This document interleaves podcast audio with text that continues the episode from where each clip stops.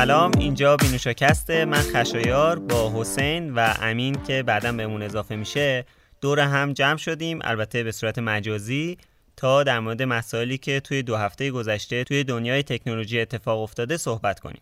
توی این برنامه در مورد هوش مصنوعی جدید انویدیا، یو اس بی چهار و بهبود و بهبود و بهبود وبکم‌ها توی کنفرانس‌ها صحبت می‌کنیم. سلام حسین. سلام، چطوری؟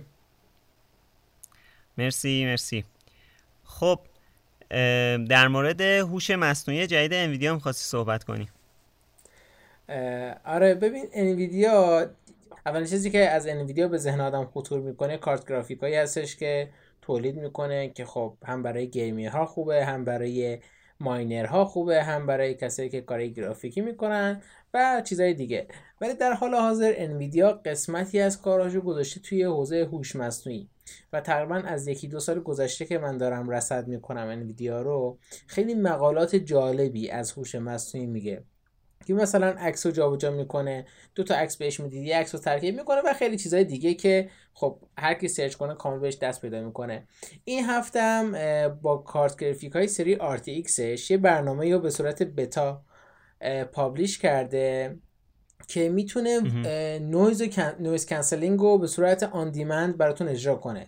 این برای کیا خوبه؟ برای کسایی که مثلا استریمرن، برای کسایی که ویدیو کنفرانس دارن، برای کسایی که دارم به صورت ویدیو کنفرانس آره پادکست رو میکنن سر این قضیه پاندمیک کرونا، کووید نوزده یا همون ویروس کرونا که اومده، خیلی میخوا... یعنی خیلی م. مردم رو آوردن به این که تولید محتوای اینترنتی به صورت آنلاین. برای همین خب دیدید شما مثلا یهو یه صدا از بیرون میاد، یهو یکی مثلا مامانش براش غذا میاره یا بچه‌اش مثلا دارن بازی میکنن، یا مثلا تلفن زنگ میخوره، کلی موارد دیگه که احتمالاً ویدیو فان ازش خیلی زیاد دیدید تو این دوران. ولی خب این آر تی ایکس Voice میتونه صدای نویز رو کنسل کنه و خیلی هم خوب عمل میکنه در حال حاضر. با نرم افزاری که واسهتون میده نرم افزار در اصل نصب میکنید و بهتون یک اسپیکر و میکروفون مجازی تولید میکنه این نرم افزار که با استفاده از گرافیکتون که از اون آر تی ایکس حتما خیلی مهمه چون جی تی ایکس نباید باشه، صداتون رو از اون طریق نویزش رو کنسل میکنه و خیلی هم تستای جالبی توی توییچ و یوتیوب و خیلی جایی دیگه پخش شده که طرف مثلا جاروبرقی کنار خودش روشن میکنه، نمیدونم سرور روشن میکنه و کوب مثلا بچه‌هاشون پشتش بازی میکنن، جیغ میزنن و هیچ کدوم از صدا نمیاد و خیلی واسه آره من می‌خواستم واقعا اینو تست کنم، ولی متاسفانه گرافیک من جیفورس جی تی ایکس بود و نتونستم این برنامه رو تست کنم. خیلی ناراحتم بابت این مورد، ولی کسایی که آر تی ایکس دارن خوشحال میشم که نظرتشون رو بگن حتما توی کامنت ها به ما که اینو تست کردن چطور بود دراشون.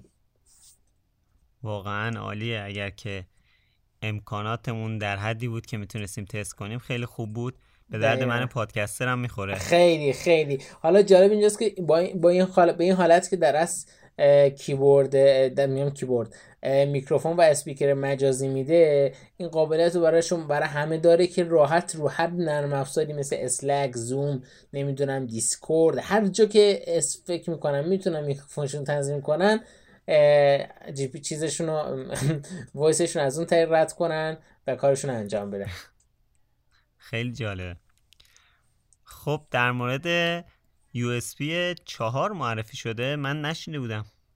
آره ببین یو اس بی چهار معرفی نشده در اصل، یعنی ببین یو اس بی چهار در اصل معرفی نشده، در حال بهینه سازیه و حالا هنوز استانداردش کامل نشده.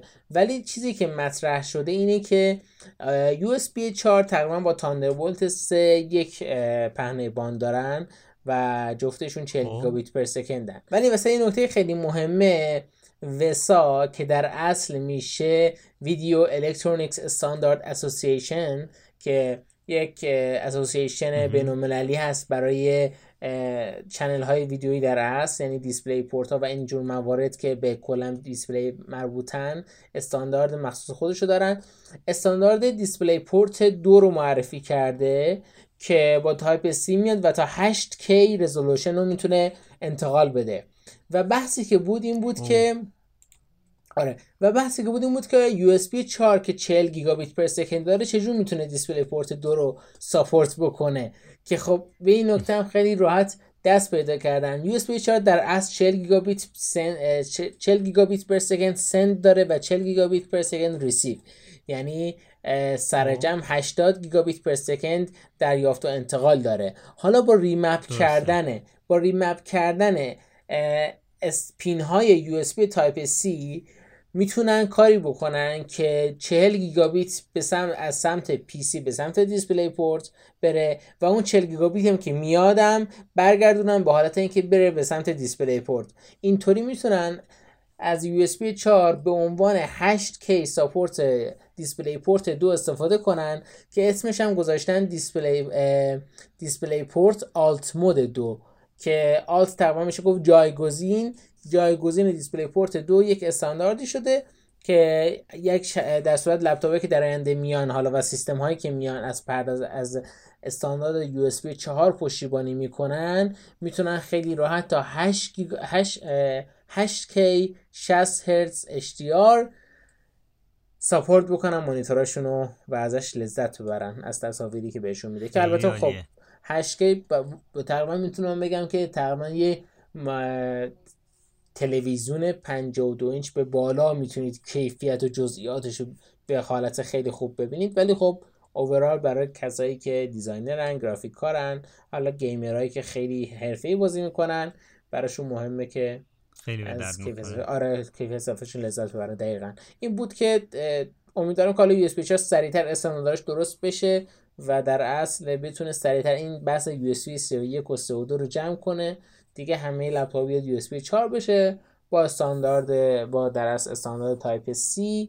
و کالا ویدیو یه ویدیو توی دو ما توی مورد من درست کرده بودم در رابطه با تایپ C چیه و استانداردهای مرتبط بهش چیان، که اگر کسی که دوست داشته آره آره. میتونن توی یوتیوب نگاه کنن و نظرشون رو بگن. البته ویدیو قدیمی ولی خب کاملا جوابگوی این بحث ما هست و امیدوارم که حالا ببینیم یو اس بی چهار رو امیدوارم ببینیم. البته میدونید که من خودم علاقه داشتم که حداقل یو اس بی چهار استاندارد با سرعت بیشتری باشه نسبت به تاندربولت سه، ولی خب همین تا به اینکه به تاندربولت سه برسه باز خوبه.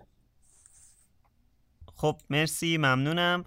بحث بعدیمون در مورد وبکما بود. تغییر خاصی اتفاق افتاده؟ من کلا یه ذره این چند وقته از دنیای تکنولوژی به دور بودم. آره ببین تقریبا همه ما تقریبا دنیای تکنولوژی به دور بودیم مگر کسایی که کارشون با اینترنت رد رد یعنی رفع و رجوع میشد. امروز هم دقت کنی وبکم البته من و تو که یه ذره عذرمون موجهه. آره من من تو کار عذرمون فعلا موجهه، حالا اشاره نمی‌کنم، احتمالاً دوستان میدونن.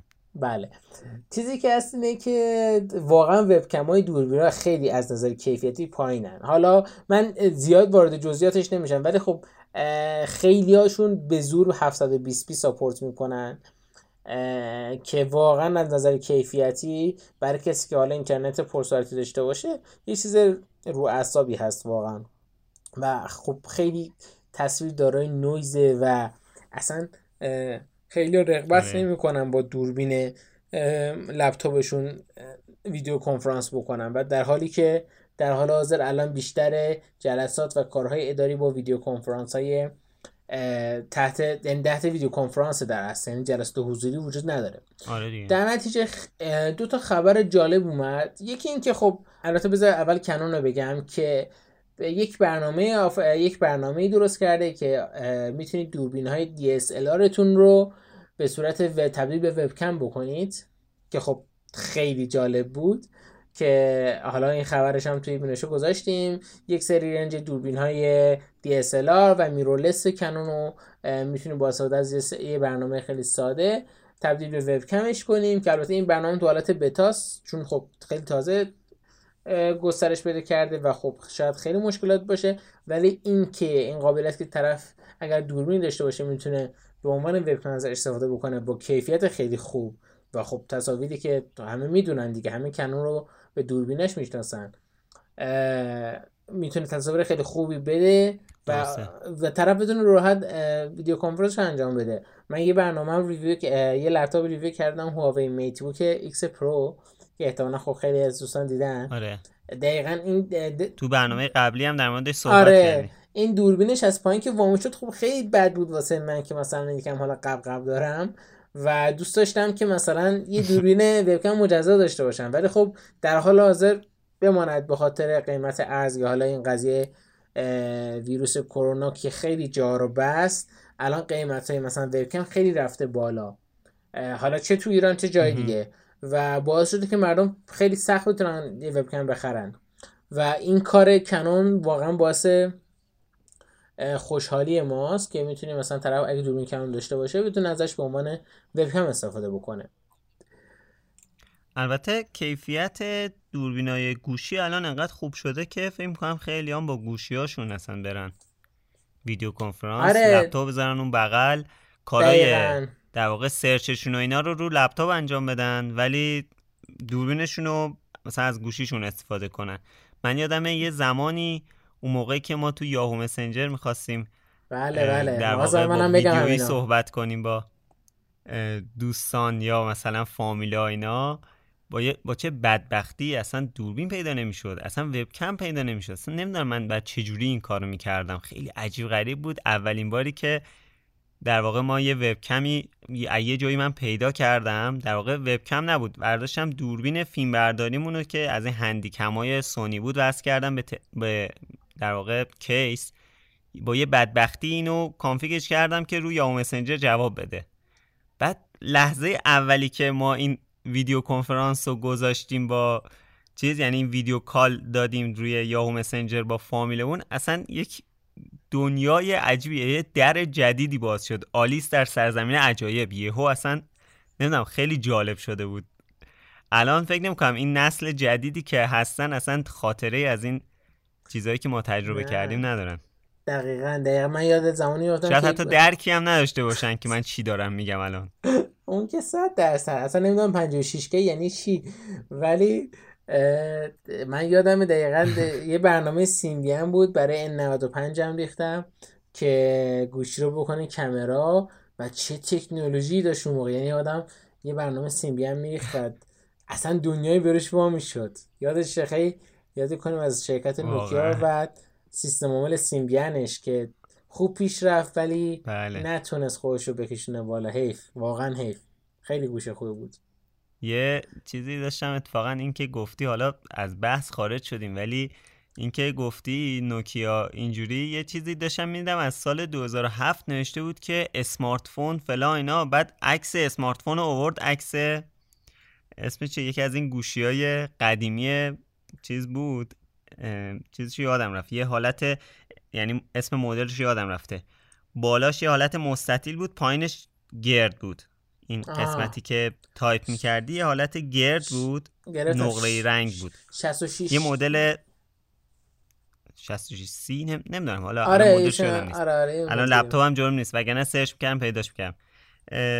اون نوشته بود اسمارت فون، این که گفتی حالا یادش به خیر نوکیا، نوکیا یاد چیز افتادم، یاد اسمارت فونای نوکیا افتادم که اسمارت فونای اپل اومد و کلا بازار رو عوض کرد. آره حالا یادم کنید دقیقاً از زمانی که همین ان نود و پنج که معرفی شده بود، یادم با یعنی سرعت سه و نیم جی اومده بود و میگفتش که نسل جدید کامپیوترها. اون موقع اون موقع نوکیا خب تو ایران خیلی با... یعنی درست بازار رسمی داشت دیگه، طرفدار داشت و نه بازارش هم رسمی بود و خب وارد کننده رسمی نوکیا بود اه. و تبلیغاتش خیلی همسو با چیز می اومد، همسو با کل همسو با جهان می اومد و می گفت نسل جدید کامپیوترها ان نود و پنج و واقعا هم نسل جدیدی بود. یعنی من گوشیمو وصل میکردم به تلویزیون و اصلا هیچ دنیایی بود، یه با یه جک سونی میلیمتری فکر کن، آره ان نود و پنج اصلا به یک جوان ده هشتادی بگی با جک سونی میلیمتری چجوری میتونی به دیسپلی پورت وصل شی، اصلا عمرن بتونه بفهمه یعنی چی.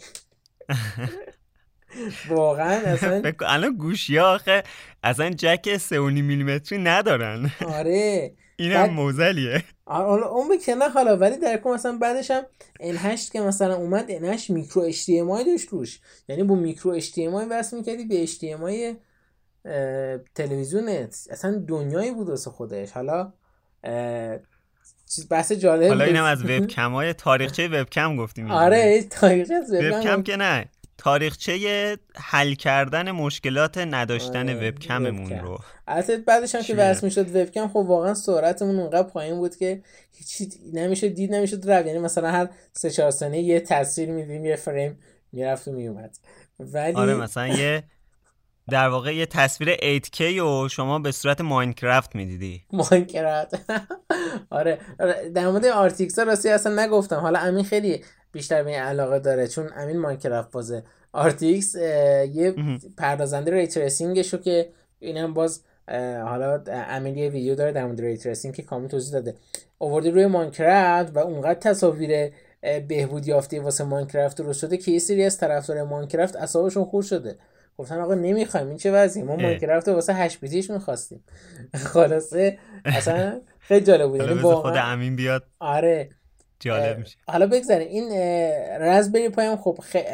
باز یه برنامه آنباکسینگ رزبری پای چهار داشتیم که خب یکی از بردایی که با سی و پنج دلار طرف میتونه، حالا اونم سی و... خودت انجام دادی. آره سی و پنج دلار الان خوب، حالا شاید واسه ما زیاد باشه ولی در اصل یه قیمت خیلی کمیه برای کسایی که میخوان با یه کامپیوتر کار کنن. در اصل یه پر یعنی در اصل یک کامپیوتر اینجا معنیش اینه که شما یک سیستمی سیستمی منسجم داشته باشی که بتونی باشه یه سری کارهای ساده رو انجام بدی، مثل مثلا براوزینگ کردن، فیلم دیدن، یه چیزای دیگه که مثلا که البته بتونی با سخت افزارش کار کنی. چون در حال حاضر ایده اصلی رزبری پای از این اومده بود که آقا الان بچهای جدید اصلا نمیدونن کامپیوتر چیه، سخت افزار چیه، همه چی تحت کلاود شده. واسه همین اومد این یه برد سی و پنج دلاری درست کرد و در حال حاضر این برد سی و پنج دلاری که به اسم رزبری پای شناخته شده و برند رزبری پای، حالا رقیب‌های دیگه هم داره مثل مثلا نمیدونم پانداس، پاندا و اونجور چیزا که خیلی چیزای جالبی هستن واقعا. اه اه این رزبری پای باعث شده که مردم کلی کارای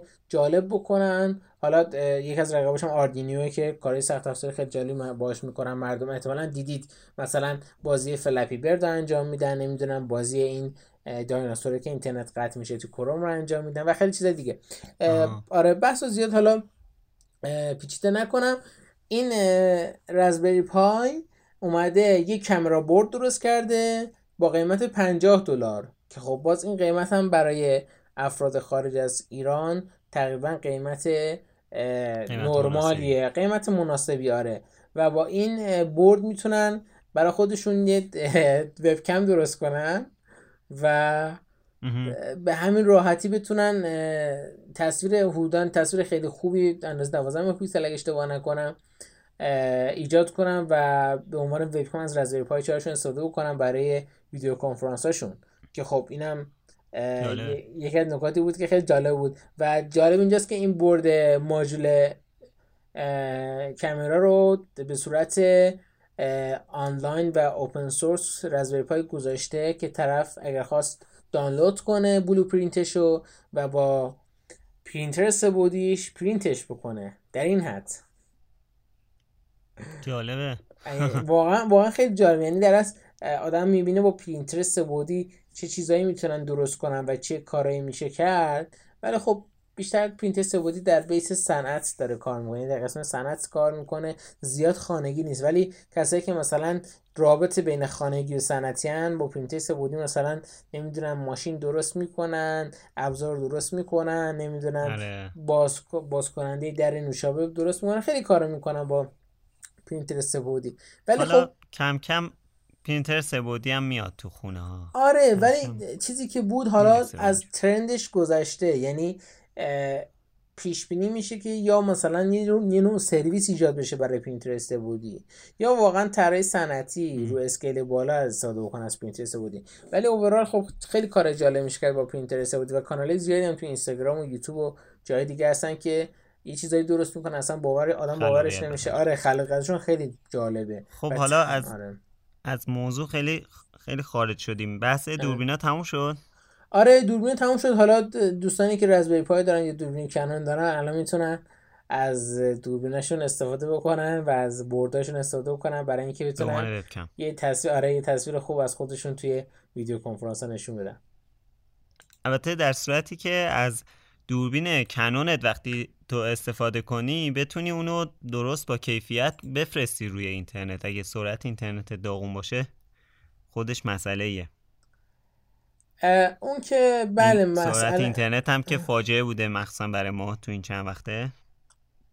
اون که درسته، واقعیتش ما اصلا کلا اهمیتی به آپلود واقعیتش نمیدیم در حال حاضر، و البته نه که نمیدیم، ما میدیم ولی خب آی اس پی ها نمیدن در اصل. مثلا تی دی ال تی روی چهار مگ میبنده موبینت، مثلا زیتل روی هشت تا ده میبنده، و خیلی کم پیش میاد که طرف مثلا پول زیادی میده برای اینکه بتونه وای فای پوینت تو پوینت بگیره که بتونه بگه آقا من میخوام سرعت آپلودم مثلا تا بیست سی پنجاه مثلا باشه. آره میدونی این ای مورد هست واقعا.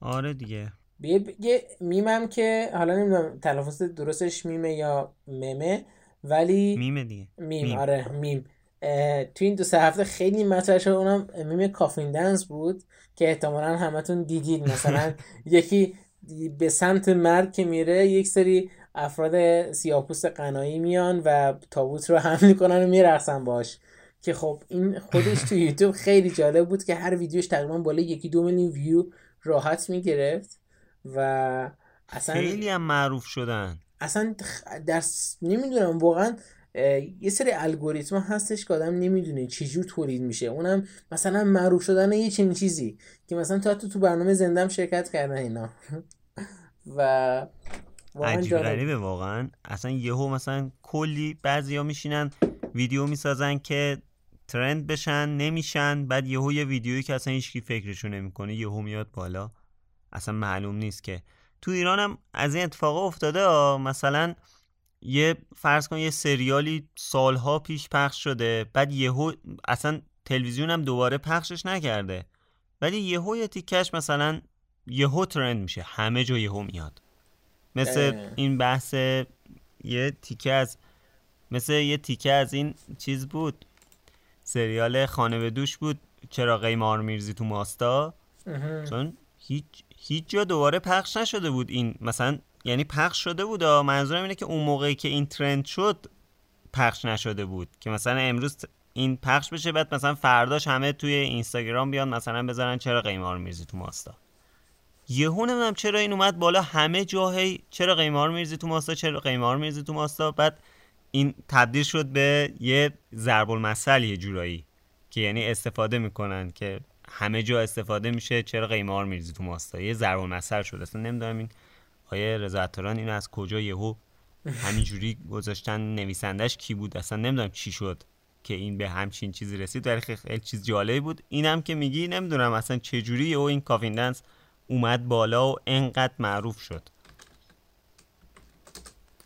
آره و حالا نمیدونم چی میشه گفت، ولی واقعا خیلی جالب بود این مورد. در کل میم‌های جالبی تولید میشه، ولی خب چیزی که هست اینه که گاهی اوقات یه سریشون میان بالا، در اصل یه جور مثل یونیکورن های استارتاپ ها دیگه. یه استارتاپی شاید چند مدل ازش باشه، ولی مثلا یکیشون به عنوان یونیکورن میاد بالا و مثلا یه خیلی استارتاپ معروف میشه. آره آره دیگه. این اپلیکیشن تیک تاک هم که خوراک میم درست کردن و از اینجور چیزاست. آره حالا جالب اینجاست که این اپلیکیشن تیک تاک برای من مشکل نتورک میاره، نمیدونم هر کاری هم کردم درست نشد، ولی خیلی دوست داشتم. من یه ذره مشکل داشتم اتفاقا، و جالب اینجاست که به دو میلیون کاربرم رسیده انگار.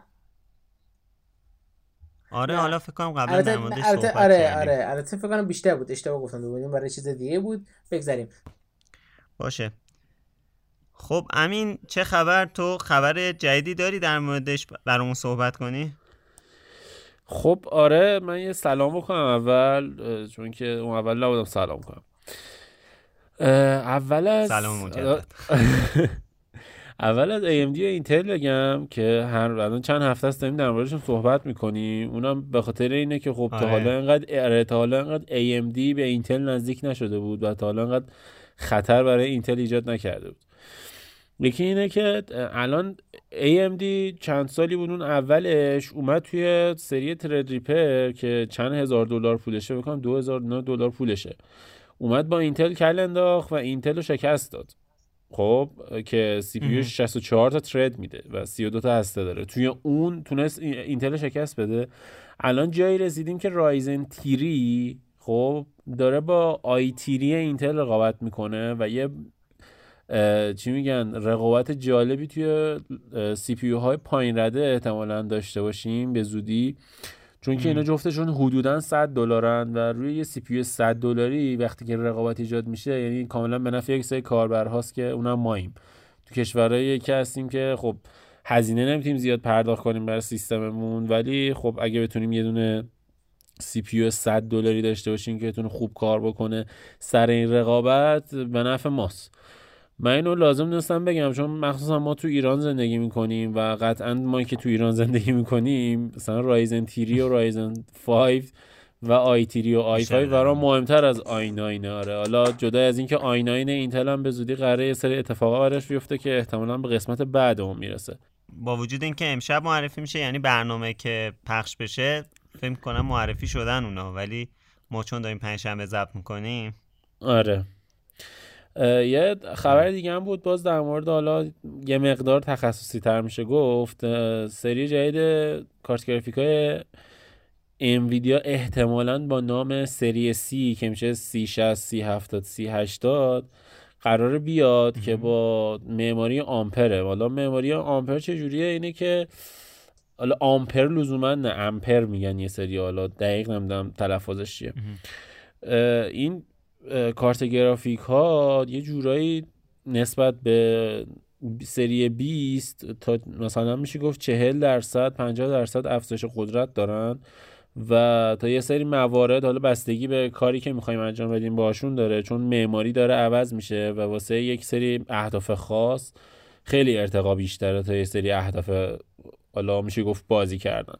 اما خب خیلی هایپ در مورد این کارت گرافیک هاست، مثل اینکه قراره یه سری اتفاقای بزرگ بیفته و احتمالا اینو هم توی حالا برنامه بعدی برسه در موردش صحبت کنیم. میگن توی حالا این هفته یا هفته آینده یه رونمایی های از این سری آم... چیز امپر داشته باشیم. به نظر من سری موفقی خواهد بود، به خاطر همین زیاد سعی کردم مثلا لپتاپ خیلی بالا رده نخرم. من خودم لپتاپ خریدم و ترجیح دادم وایسم. اینا برای لپتاپه یا برای به هر حال هست دیگه، هم برای لپتاپ هم برای پی سی. سری جدید کارت گرافیک هست، هم آخه الان اینتل داره خیلی خوب کار میکنه، هم ای ام دی، یعنی هم بخش سی پی یو مون داره قوی میشه هم بحث کارت گرافیکمون، که اگر که الان کسی میخواد لپتاپ بخره به نظرم وایسه مثلا تا شش ماه آینده شاید یه سری اتفاقات بزرگتری بیفته. البته واسه لپتاپ زیاد نه، بیشتر برای پی سی، چون که حالا رایزن چهار هزار داره میاد و ای ام دی ن... اینتل نسل ده داره میاد و به هر حال هر کدوم ویژگی‌های خاص خودشونو دارن. ولی این آم آره چیز آر تی ایکس امپر، آره سری سی آر تی ایکس انویدیا به نظرم خیلی یه تغییر بزرگی اتفاق میفته و مخصوصا اگه بخواید کار دیگه انجام بدین مثل پردازش هوش مصنوعی، مثل حالا رندر فایل‌های سنگین، احتمالاً این امپر یه تغییرات بزرگی براتون داشته باشه. خیلی هم خوب. آره یه خبر من همین الان دیدم آره یه خبری که همکنون به دست ایشون رسید توجه بفرمایید. یه خبر همین الان دیدم، این که سرفیس هدفون های جدید هم داره میاد که نمیدونم مردم سرفیس هدفون های قدیمی رو دیدن یا نه، ولی سرفیس هدفون های قدیمی یه سری ویژگی های خیلی خوب داشتن مثل نویز کنسلینگ، مثل حالا یه دایال پد که میتونستن صدا رو کم و زیاد کنن یا نویز رو کم و زیاد کنن که ببینن چقدر از بیرون صدا بشنون یا نشنون. یه سری ویژگی های خیلی خوب. نسل بعدیش مثل اینکه قراره با نسل جدید خانواده سرفیس یعنی سرفیس گو دو و سرفیس بوک سه معرفی بشه که میگن تا بیست ساعت باتری میده و کلی ویژگی‌های خاص داره. آره کلی ویژگی‌های خاص داره. احتمالاً حالا سرفیس بادز مایکروسافت که حالا رقیب ایرپاد اپل میشه اون هم به تأخیر یافته رونماییش و این دوتا مثلا شاید همزمان با هم بیان بیرون یا یه همچین حالتی به وجود بیاد. الان من خواستم اتفاقا همینو بپرسم، این الان با اونی که مایکروسافت توی کنفرانسش معرفی کرد که ما هم لایو رفته بودیم این چه فرقی داره؟ اون سرفیس بادز این سرفیس هد... هدفونه، یعنی کاملا هدفونه، روی سر قرار میگیره، رو گوشی هستن. اون ایربادز تو گوشی، ولی اونا تو گوشی. آره ولی ولی البته اونا همچین تو گوشی هم نیست، ماشاءالله خیلی گنده است. نه خب بالاخره تو گوش میره، مایکروسافت فن هستی ولی نه قشنگ خدای خدای تو گوش میره و اون صفحه لمسیش واقعا خوبه. البته مثلا ببین کسی که سرفیس بادز میگیرن، کسایی که آفیس سیصد و شصت و پنج دارن استفاده میکنن، لایو ترانسکریپت براشون میره، کلی کارهای دیگه. مایکروسافت سیصد و شصت و پنج دیگه، آره اسمش عوض شد. آره آره چقدر دنیا عقب. ولی ولی واقعا خشه. حالا بماند تعریفی کنم این که من سرفیس هدفون یکم از دور فقط دیدم، اونقدر جذاب این لامصب، اینکه با دستت مثل نمیدونم دیدی این رادیوی قدیمی که تیک تیک صدا میدن، یا مثلا جعبه جعبه‌ای باز کردن قفل صندوق صندوق قفلا، اصلا آدم لذت میبره با اون کار میکنه. یعنی حالا من خودم یه نکته واجب شد برام ببینم، یه نکته بگم. حالا من فکر کنم این یه بخش سخت افزاری هم داره، ولی مایکروسافت قراره تو آپدیت بعدی ویندوز یه دونه فیچر به نام سویفت پیر رو اضافه کنه که مثل دبلیو وان اپل کار میکنه، چیپ دبلیو وان اپل. الان شما اگه برید یه دونه ایرپاد بخرید، وقتی که در ایرپاد رو باز میکنین، نزدیکترین آیفون با ایرپاد میگه که یه دونه ایرپاد نزدیکتونه، میخوای پیرش کنی به این، و اون مهم. ایرپاد پیر میشه به اون با همین، فقط در حد چند ثانیه بیشتر طول نمیکشه. و همین قضیه مهم. بین هدست های بلوتوسی که سویفت پیر رو پشتیبانی میکنن، یا حالا که هر گجتی مثل کیبورد جدید لنوو که از سری تینک پد هم هست، اون کیبورد هم سویفت پیر رو پشتیبانی میکنه. تمام دیوایس های بلوتوس به راحتی با فقط روشن کردن پیرینگشون به ویندوز و دستگاه ویندوزی با سویفت پیر وصل میشن. من فکر کنم که این یه ویژگی خاصیه که مثلا روی یک سری دستگاه هاست فقط، یا مثلا بلوتوثشون نسخه پنج باشه.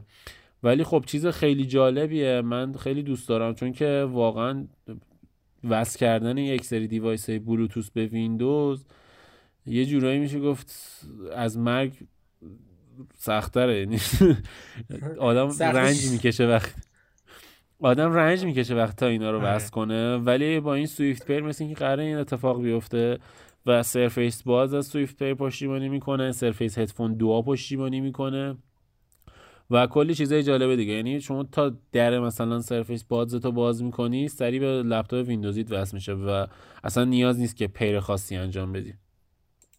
دقیقاً. حالا چیزی که هست اینه که واقعا سختی بیشترش اونجاست که شما دو تا دیوایس داری. مثلا من الان هدستم چند وقت اصلا باز نکردم این ساوند کورمو، میخوام از گوشی سویچ کنم روی لپتاپ، اصلا اعصاب خوردیش خیلی زیاده. بماند که حالا اگر پنج بشه خب خیلی راحت‌تر کارش، ولی کلا این سختی سختی زیادی داره بلوتوث ساز کردن دیگه. به هر حال خیلی راه مونده تا اینا به اپل برسن. لا اله الا الله. نه نه آخه اگه دو تا اکوسیستم یکی باشه کار یه لحظه است. حالا یه جوری هم میگی حالا ایرپاد انگار چه چیز خاصیه. والا اون دفعه تو لایو مایکروسافت تو لایو مایکروسافت و مسعود نیکومنش داشتیم کار میکردیم باش دیگه. یعنی واقعا من اصلا هی قد میشد، یا رو گوشیش نوتیفیکیشن میومد، از رو مک قد میشد میرفت رو آیفون. بعد مثلا ما تو مک بودیم داشتیم گوش میدیم، یهو چون آقا آیفون یه صدا در کرده وصل شده به آیفون، اون رو ول کرد. حالا شما از همون در واقع بشقابای چیز بخ نلبکی هشتگ هشتگ نوشابه است. حالا خواستم یه ذره بزرگتر نشونش بدم، اگزاجره کنم. در مورد ماینکرافت هم یه خورده صحبت کنم بچه‌ها. چه چیز جالب دقیقاً حسین داشت یعنی صحبت می‌کردم سر این بگو بگو سر این آر تی ایکس که جدیدن اومده، آه که ماینکرافت چیز داره آر تی ایکس رو بگرده. گفت اعتراض کردن که آخه بیتا، بگو حالا بگو، اون ری تریسینگ بیتا اضافه شده. زیاد سخت نگیر حسین خدایی. نه من سخت نمیگم، من اصلا زیاد اهل ماینکرافت نیستم. آخه تو تو تو بازی کردی و اطلاع داری، من واقعا زیاد اصلا اون اکوسیستم ماینکرافت رو واقعا درک نمیکنم. خیلی کارو باهاش میکنن ولی واقعا من درکی ازش ندارم. نه ولی خیلی جالبه واقعا بازیش، یعنی جوریه که تو بعد مثلا نزدیک یه ماه بازی کنی تا جذبش بشی.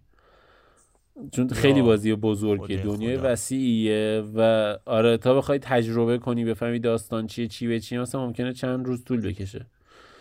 قضیه اینه بخاطر هم خیلی سخت جذبش میشن آدم، ولی جذبش نمیشن. من ترجیح میدم از این جور چیزا مثلا نمیدونم شاید سیمز بازی کنم، ولی شاید تو ببینی که خیلی, خیلی متفاوته. آره این ببین سروایوواله. حالا من یه توضیح کوچولو بدم شاید مردم ندونن ماینکرافت چیه.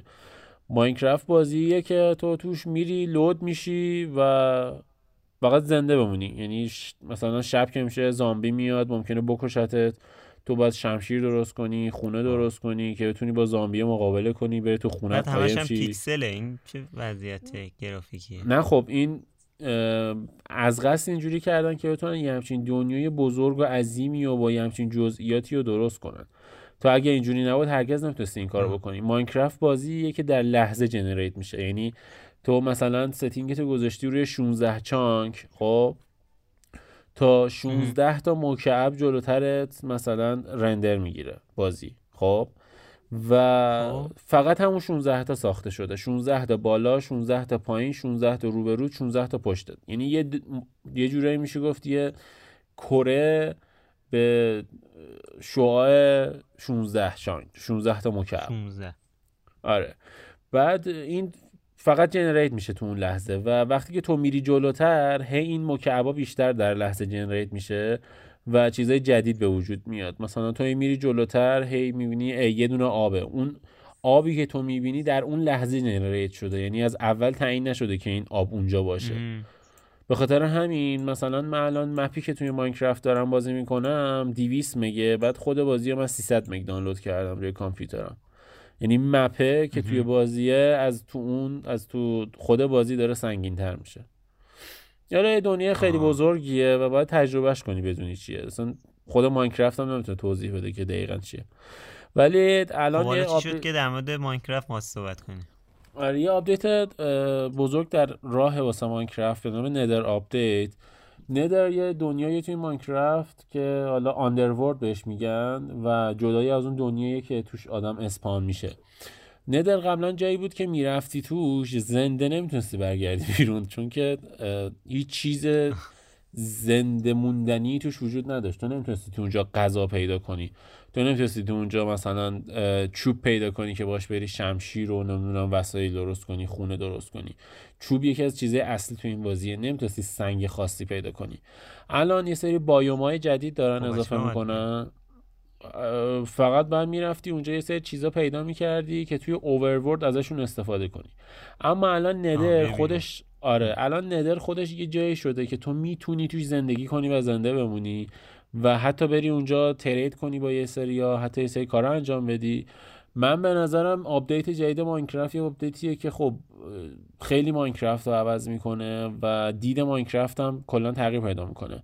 حالا اونایی که نمیدونن بدونن ماینکرافت رو چند سال پیش مایکروسافت به قیمت دو و نیم میلیارد دلار از موجنگ خرید، یعنی کل موجنگ رو خرید که فقط ماینکرافت تنها محصولشونه و الان ماینکرافت یکی از بزرگترین بازی دنیاست. اگر نمیدونید بدونید، بیشترین تاپیک دیده شده توی یوتیوب تو سال دو هزار و نوزده ماینکرافت بوده. تا جایی که میدونم چند میلیارد ویو داشته و تونسته با یه اختلاف شدیدی نزدیک سی و چهار میلیارد ویو بازی اول بشه. سی و چهار میلیارد ویو یا سی و چهار میلیارد ویو اختلاف نفر اول بشه نسبت به نفر دوم و اصلا همه رو ریخته کنار. این فورت آره فورتنایت و اینا رو اصلا بذار کنار، ماینکرافت انقدر ویو میخوره، یعنی یه دونه ویدیو ماینکرافت یکی میذاره ممکنه بیست میلیون سی میلیون ویو بخوره. الان این ماینکرافت مثلا قابلیت نداره مثل فورتنایت، مثلا یه فورتنایت یه ایده های خیلی جالبی میدن. این بحث کنسرت هایی که میذارن واقعا عجیب و غریبه، کلی آدم بلند میشن میان اونجا فقط تو کنسرت شرکت کنن. اصلا من نمیفهم یعنی چی. ماینکرافت همچین ویدیویی داره. من مال مارشمالوش رو یادمه ام. که اصلا من داداشم یعنی نم... نمیدونم کلا تعطیل کرده بود برای اینکه اونو به قول معروف میس نکنه، اونو از دست نده. هر کی دیگه هم میشناختم تو اون رنج سنی اونجا بودن، اصلا کلا تو رنج سنی مثلا بین چه من پانزده تا بیست سال. ببین دنیا داره خیلی عوض میشه خب و اون چیزی که تو فیلم ها میدیدی که یهو یه جایی هست که همه هولوگرام وایسادن توی کنسرت دارن میبینن ولی تو خونه شونن، دارن با یه هدست وی آر تون کنسرت شرکت میکنن به صورت هولوگرام، شاید اولش ام. اینجا باشه. خب ماینکرافت هم همچین ویژگی آه. داره که بتونی همچین کاری انجام بدی و اصلا شاید یه سری همچین کاری انجام میدن، ولی خب یه سرور خیلی قول میخواد که مثلا صد هزار نفر بتونن بیان اونجا بشینن و اون کنسرت رو نگاه کنن و قضیهش اینه فقط، وگرنه چیز دیگه ای نداره. و ماینکرافت هم همچین ویژگی داره، یعنی تو اصلا میتونی خودت بری یه سرور درست کنی با صد تا از دوستات اونجا جوین بشید بازی کنی، اصلا یه همچین محدودیتایی نداره. حالا خواستم ختم یه چیزی بگم که من خیلی یعنی یه سری یه سری ویدیو دیده بودم از ماینکرافت که طرف مثلا کام... اه... کلکیولیتور مثلا هشت بیتی نوشته بود و خیلی برام جالب بود، طرف ماشین حساب درست کرده تو ماینکرافت. حالا چه جوریشو آره. واقعا نمیدونم. ببین یه چیزی داره تو بازی خب که طبق لاجیک کامپیوتر کار میکنه به نام ردستون ماشین. ردستون یه چیزیه مثل سیم خب که دستگاه رو به هم وصل میکنه و تو اگر که بتونی ردستون رو باش ترانزیستور درست کنی میتونی یه ماشین درست کنی که باید محاسبات انجام میده. و کلن این قضیهش اینه که تو باید همونجوری که میری با سیم و لیتوگرافی و فلان یه دونه سی پی یو درست میکنی، تو ماینکرافت هم میتونی بری با ردستون یه دونه پردازنده درست کنی که مثلا پنج گیگاهرتز نیست ولی پردازندت مثلا پنج پنج هرتز و میتونه پنج تا محاسبه رو مثلا انجام بده در لحظه. وقتا ها میتونی یه کلکیولیتور درست کنی، کلندر درست کنی، نمیدونم آهنگ بتهوون بزنی، از این کارا میشه کرد توش. آره جالب بود. حالا این کافین دنس هم من توی یوتیوب ساجشن بهم شده بود که این کافین دنس هم ببین تو ماینکرافت که دیگه زمان زمان پادکست رسید و من اومدم اینجا. ولی این بحث حالا کنفرانس میگم کنفرانس بحث کنسرت فورتنایت هم برام خیلی جالب بود. خشم فقط اینو بگو که داداشت اونجا داشت تیر میزد بعد وارد کنسرت شد، دیدن که از اول مثلا بلیت کنسرت گرفته بود رفته بود تو کنسرت. والا من نمیدونم، من دارم در مورد اون کنسرت اولیه که چند وقت پیش بود توی فصل اول فورتنایت. حسین من تا جایی که میدونم این قضیه یه ایونته تو بازی و تو ایونت رو فقط میری جوین میشی.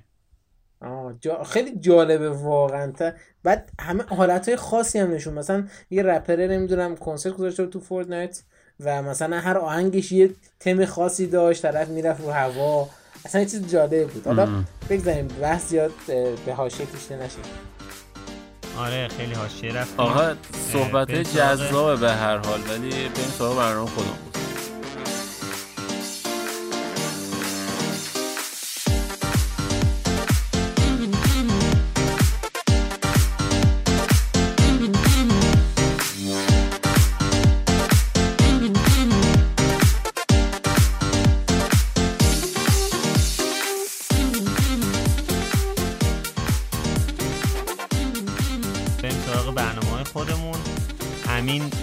کارمون بوده، دو تا برنامه داشتیم این دو هفته.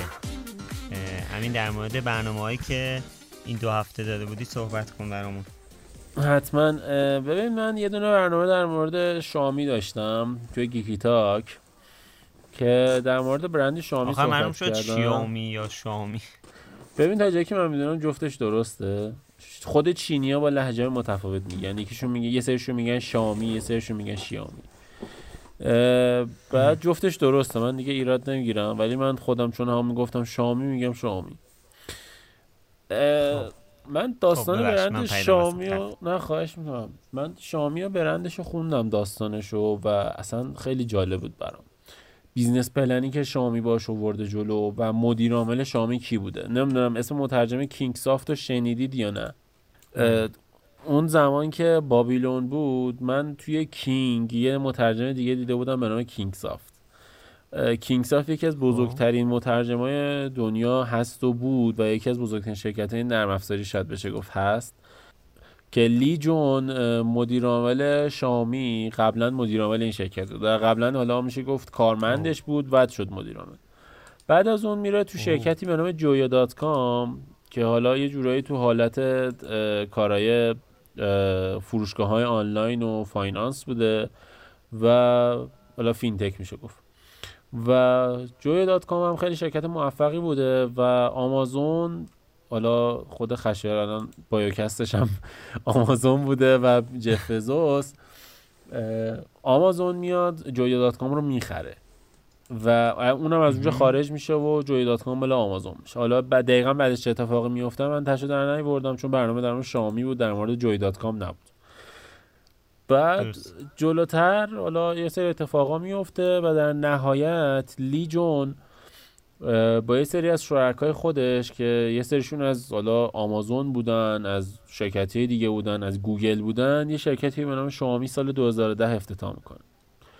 توی سال دو هزار و ده حدود یازده اولین کاری که میکنن اینه که یه کاستم رام اندروید معرفی میکنن به نام میوآی. بعد میوآی به شدت محبوب میشه و خیلی ها نصبش میکنن تو کل دنیا ها. یعنی توی اون سال یعنی خیلی قبل محبوب. از دیوایس اینا کاستم آره رام زدن، اول اول نرم افزاری کار میکنن، اول نرم افزار زدن، بعد رابطه کار اندرویدشون رو زدن بیرون و اندرویدشون واقعا موفق شد و خیلی دوستش داشتن و بعد از مدتی گفتن مم. که آقا قراره یه گوشی با میوآی بیاد که شد شامی میوان و اون گوشی به طرز جالبی آره و اون گوشی به طرز جالبی فروش داشت و نکته جالبش اینه که شامی به خاطر اینکه هزینه‌های مارکتینگ و تولید گوشی رو بیاره پایین همه گوشی‌هاش به صورت آنلاین میفروخت. یعنی دیگه هزینه حمل و اینا نداشت، گوشی آنلاین میفروخت، مردم میخریدن. به خاطر همین گوشی با وجود اینکه مشخصات خیلی خوبی داشت اون زمان نسبت به زمان خودش، قیمتش مثلا میشد تا مثلا بیست درصد سی درصد از گوشی دیگه حتی هواوی پایین تر بود و یه همچین چیزی باعث شد که شامی توی اولین فروشش فکر کنم توی سی دقیقه یا همچین چیزی سیصد هزار نسخه از میوان رو بفروشه. یه عددهای عجیب غریبیه. یعنی اولین گوشیشو شامی سیصد هزار نسخه فروخته، اونم فقط در سی دقیقه. یه عددهای عجیب غریبیه. البته بازار چینه، یه ذرم باید ما یه جورایی مثلا عادت کردیم با بازار غرب مقایسهش میکنیم.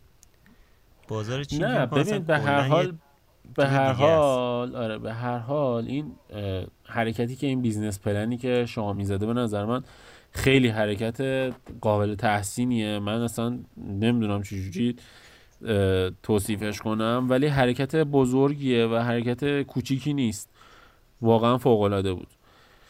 آره آره. بعد در ادامه لی جون و حالا شرکای خودش توی شامی یه سری گوشی‌های جدید معرفی میکنن ولی این وسط شامی فقط گوشی تولید نمیکنه. شامی یه سری گجت های دیگه هم تولید میکنه که طبق آمارها تا الان بیش از دویست و پانزده میلیون گجت هوشمند شامی دست مردم توی کل دنیا داره که اصلا عدده باز عجیب غریبه. آره. بعد خب نکته جالبش اینه که شامی همه اینها رو خودش تولید نمیکنه و کل ظرفیت خودش رو روی تولید اینا نمیذاره. عوضش میاد با شرکت های کوچیک‌تر قرارداد می‌بنده و حالا اونها براش این گوشی ها رو تولید میکنن و با نام آه. شامی برند میزنن روش یا اگه نیاز هست پلتفرم شامی روی اون پیاده میکنن که شامی بتونه گوشی هاش رو با پلتفرم خودش، در واقع دستگاه های هوشمندش نه گوشیش، دستگاه خودش رو با پلتفرم شامی به بیرون عرضه کنه و وصل کنه به گوشی هاش، دستگاه هاش و اینا. حالا الان اگه نمیدونم میدونی یا نه ولی شامی الان تلویزیون داره، قابلمه داره، برنج پز داره، لامپ داره. آره ما لامپ داره، کتری جوش داره، همه اینا هوشمند خب وصل میشن به خودش و همه اینا رو خودش تولید نمیکنه. به خاطر اینکه بتونه هزینه‌هاشو بیاره پایین با یه سری شرکت‌ها صحبت کرده، فقط اونا میان این هزینه رو از شامی میگیرن و محصول تولید میکنن و به خاطر همین دیگه شامی نیازی نیست بره یه خط تولید درست کنه، فقط به چند تا شرکت میگه که آقا طبق پلتفرم من بیاید تولید کنید و اونو تولید میکنه و شامی هم میفروشه با پایین ترین قیمت. شامی حتی پیچ گوشتی، دوچرخه، همه اینا رو داره و فقط با همین سیستم و آره. چقدر عجیب. الان من سرم انداختم پایین دیدم این پاور بانکی که به گوشیم وصله شامیه. آره اصلا یه چیز عجیبی شده بود. بعد نکته جالب اینجاست که شامی الان شده انگار همین مدیر عامله الان جلوم یهو ظاهر شد. الان نکته جالب اینه که شامی چهارمین فروشنده بزرگ موبایل توی دنیاست و انتظار میره که اگه با همین سیستم پیش بره به هواوی یا اپل برسه. هواوی اگه از این قضیه تحریم خارج نتونه بشه احتمالاً بیاد پایین، اصلا از اپل هم بیاد پایین تر، ولی الان در جایگاهی قرار داره که این امکان رو داره که تا پله دوم یعنی تا سامسونگ برسه. سامسونگ الان اوله، هواوی دومه، اپل سومه و شامی چهارم. این احتمال رو میدن که شامی هم که با همین فرمون بره جلو بتونه تا سالهای آینده هواوی رو هم بگیره، چون که گوشی های اخیرش ده میلیون پانزده میلیون حدوداً توی فقط چند روز یا چند ساعت گوشی پرچمدارش فروش رفته و این عددا واقعا عجیب غریبه. خیلی جالبه. آره. خیلی جالبه. بعد برای من از همه جالبتر اینه که مثلا یه شرکتی مثل اپل یا شرکتی مثل سامسونگ، اگه شما نکنم اپل توی دهه هفتاد میلادی تأسیس شده. آره. و سامسونگ فکر کنم تو دهه شصت یا دهه پنجاه میلادی تأسیس شده باشه. سامسونگ, سامسونگ میدونی که از اول از اول کار تکنولوژی انجام نمیداد سامسونگ. سامسونگ آره شرکتی بود که آره سامسونگ... نیمه دولتی بود یه جورایی و دولت کره آوردش برای اینکه بتونه نیازهای اقتصادی کره رو تامین کنه. آره دیگه، حالا به هر حال سامسونگ فکر کنم تو دهه پنجاه یا دهه چهل میلادی حتی تأسیس آره. شده باشه، چون یه دفعه داشتم چک می‌کردم ببینم ارج و آزمایش کی چیز شدن سامسونگ و ال جی کی، و دیدم که ارج و آزمایش زودتر از سامسونگ و ال جی تأسیس شدن، ولی مثلا به فاصله پنج سال حد اکثر ده سال، با توجه به اینکه ارج و آزمایش مال دهه تقریبا بیست یا سی شمسی هستن، فکر کنم که سامسونگ و ال جی هم واسه دهه چهل یا پنجاه میلادی باشن، ولی اپل دهه هفتاد. حالا جالبه که یه برندی مثل شامی توی هزاره سوم، اونم سال دو هزار و ده، یعنی خیلی دورتر از هزاره سوم، خیلی جلوتر از هزاره سوم، یعنی آره. بعد آخه به مثلا میان چی میگن اسم این دهه رو؟ من الان به خاطر همین هی منومن دارم میکنم. اسم این دهه چی میگن؟ دهه اسم خاصی نداره. دهه دهه دهه دو هزار و ده دو هزار و بیست دو هزار و ده. آره دهه دو هزار و بیست میشه. آره دیگه دهه بیست هزاره سوم. آره آره. حالا با این چیز اون وقت هواوی کی تأسیس شده؟ هواوی بعد دیگه. از بعد از شکلگیری جمهوری خلق چین، اطلاعات دقیق ندارم، ولی هواوی بعد از جمهوری خلق چین یکی از مدیر عامل هواوی یکی از افراد میشه گفت نیمه نظامی شبه نظامی حکومت چین بوده و بعد از حالا اون انقلابا و اتفاقایی که حالا افتاده و میدان تیانمن و حالا قضایای دیگه که زیاد صحبت نکنیم ازش، هواوی هواوی شکل گرفت و طی چند سال بعد از اون یه همچین شرکتی شکل گرفت و اون هم اتفاقا از مثلا مثل همین شرکتی آمریکایی که میگن از یه گاراژ بوده، از توی یه طبقه یه ساختمون در به داغون قدیمی شروع کرده و الان یکی از بزرگترین شرکت‌های دنیاست و هم شامی هم هواوی جزو فورچون پانصد شرکت‌های دنیا و جزو پانصد شرکت اول دنیا. الان هواوی فکر کنم حالا می‌خواستم بگم که حالا چقدر رفتیم همینجوری تو رفتیم تو در دیوار. می‌خواستم بگم که یه شرکتی که توی دهه دو هزار و بیست یعنی در واقع تو سال دو هزار و ده تأسیس شده، الان داره شرکت‌هایی که والا چهل پنجاه یا شصت سال پیش رو میگیره. خیلی عجیب غریبه.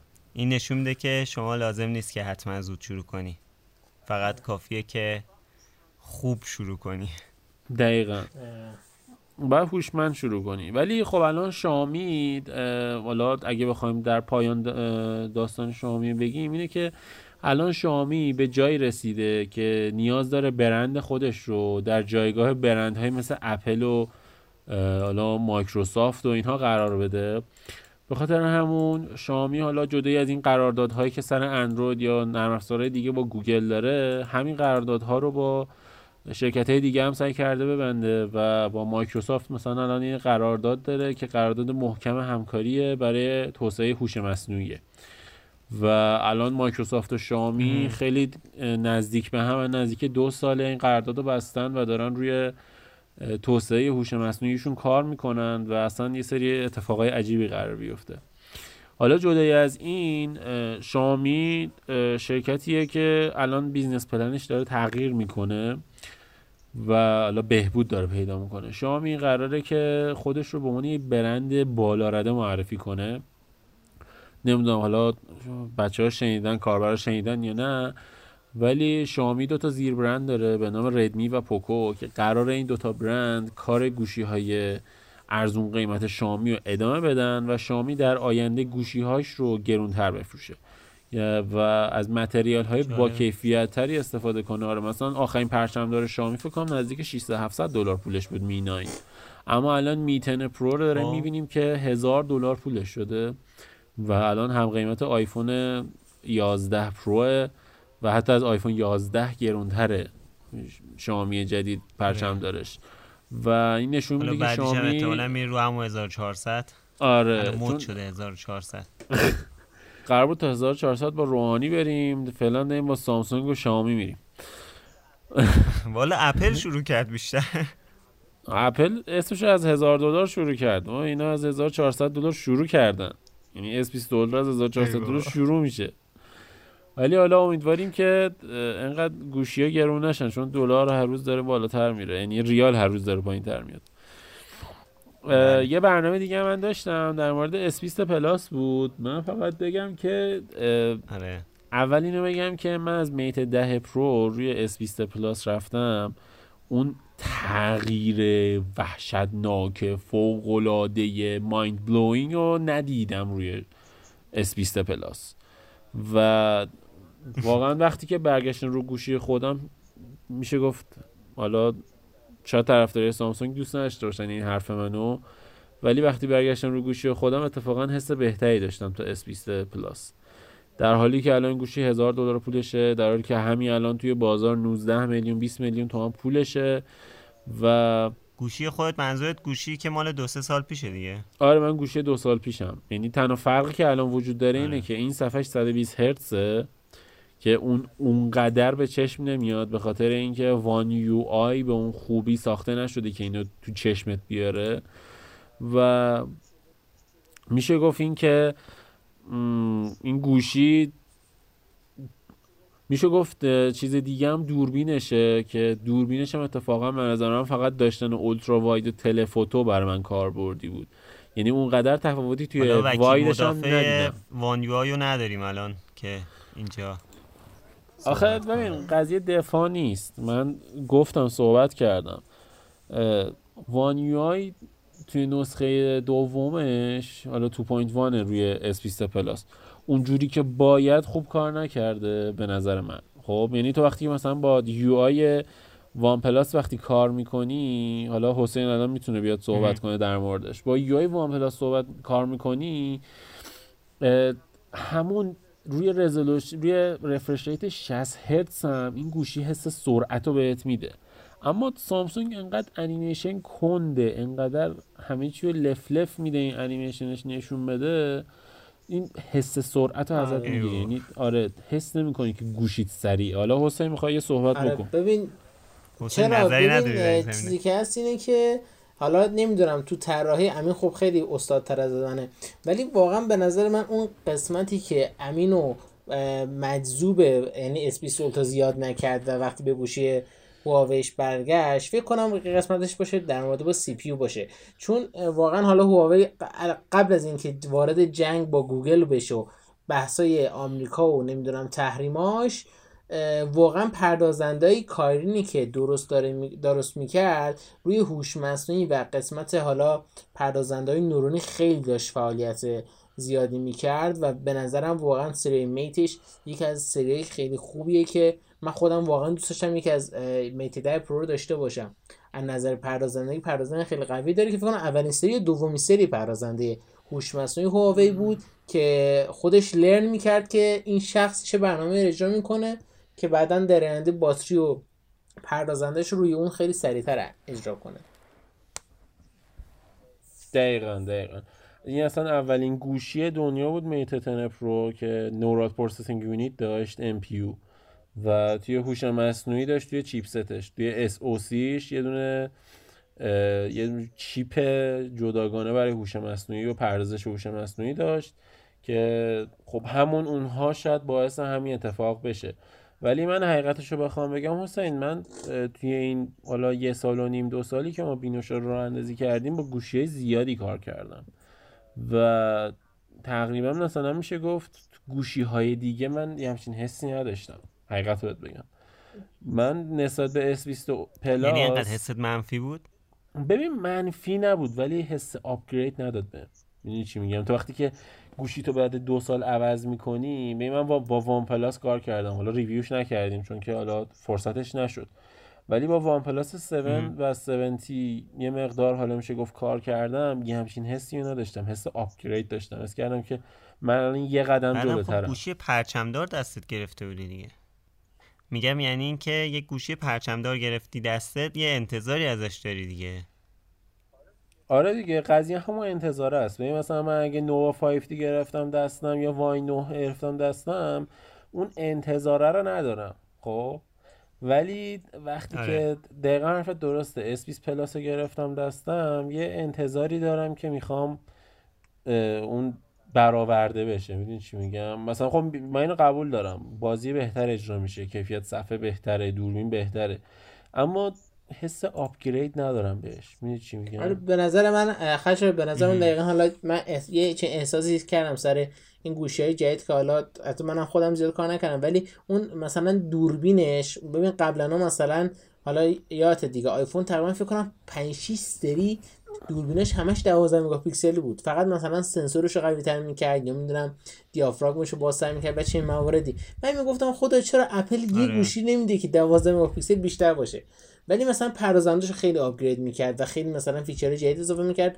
تا خدا رحمتش کنه استیو جابز به رحمت خدا رفت و دیگه یه کوچولو اصلا اون اپلی که هر سری آپگرید میشد شد حالت البته البته البته اون اولا اپل پنجاه و هشت بود دوربینش. آره ولی خب آره چون دوازده مگاپیکسل فکر کنم از آیفون سیکس اس آره. اومد و بعد دیگه حالا این مورد آپگرید، چون الان الان سه تا دوربین مثلا سامسونگ داره، چهار تا دوربین سامسونگ داره که مثلا یکی صد و هشت مگاپیکسلی، بقیه‌اش دیگه افتضاح و نمیدونم پایین و نمیدونم حالت وایدش زیاد خوب نیست و این موردی که حالا باز امین تقاضاش تو دوربین خیلی از من بیشتره. نه ببین بد نیست، بد نیست. ببین مثلا اولترا وایدش و... اولترا وایدش دیستورشن داره، درسته؟ خب بعد این دیستورشن اونقدر اذیت کننده نیست توی این نسخه، مثلا تو نوت ده پلاس واقعا این دیستورشن اذیت میکرد اما توی این گوشی خب دیستورشن اذیت نمیکنه اونقدر و خیلی بهتر شده. حالا امیدواریم بهتر هم بشه و امیدوارم اونایی که اس بیست اولترا میگیرن همشون واسه اس بیست اولتراشون یه محافظ دوربین بگیرن، چون امروز خبر خوندم که گوشی شکسته شیشه سریاش و یه سری گفتن واسه خودش شکسته، یعنی مثلا رومیز بوده یا ترک خورده. این اصلا چیز عجیبیه. آره بعد سامسونگ هنوز چیزی نگفته، فقط گفته بیاید عوض کنید براتون چهارصد دلار پول میگیرم عوض میکنم. یه تیکه شیشه کوچولوه، یه دونه آیفون اس ای دو هزار و بیست میگیرم واسهتون عوض کنم. آره دیگه میشه وان پلاس هفتاد هم خرید الان باشه. راست میگی راست میگی. بعد این حالا از اس بیست پلاس بود. من نظر دیگه ندارم زیاد در موردش، فقط این که من دوربین این گوشی دوست داشتم، سفر رو دوست داشتم، همه چی رو دوست داشتم. اگر که از دو سال پیش تا الان احساس میکنید گوشیتون کم داره میاره، احساس میکنید باید گوشیتون رو عوض کنید، برید گوشی پانزده میلیون بیست میلیون تومانی بخرید، برید بخرید. ولی به نظر من اگر که حس میکنید که مثلا اگه این گوشی رو بخرید آپگرید میشید، یه قدم به جلو میرید، اصلا یه همچین چیزی نیست، اینطوری نیست. آره من جنبندیم در مورد بررسی این گوشی اینه که این گوشی اون چیزی نیستش که شما رو دو قدم یه قدم به جلو بخواد ببره و شما بتونید باش چیزهای بیشتری نسبت به گوشی پرچمدار دو سال پیش داشته باشید.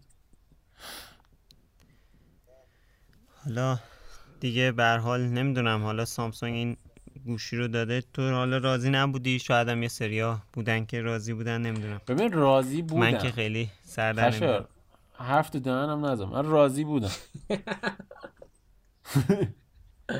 من راضی بودم، ولی نه اون رضایت صد درصدی که باید میداشت. من تو توییتر خودم یه توییت کردم، گفتم من گو... من گوشی ها و گجت ها رو به چند دسته تقسیم میکنم.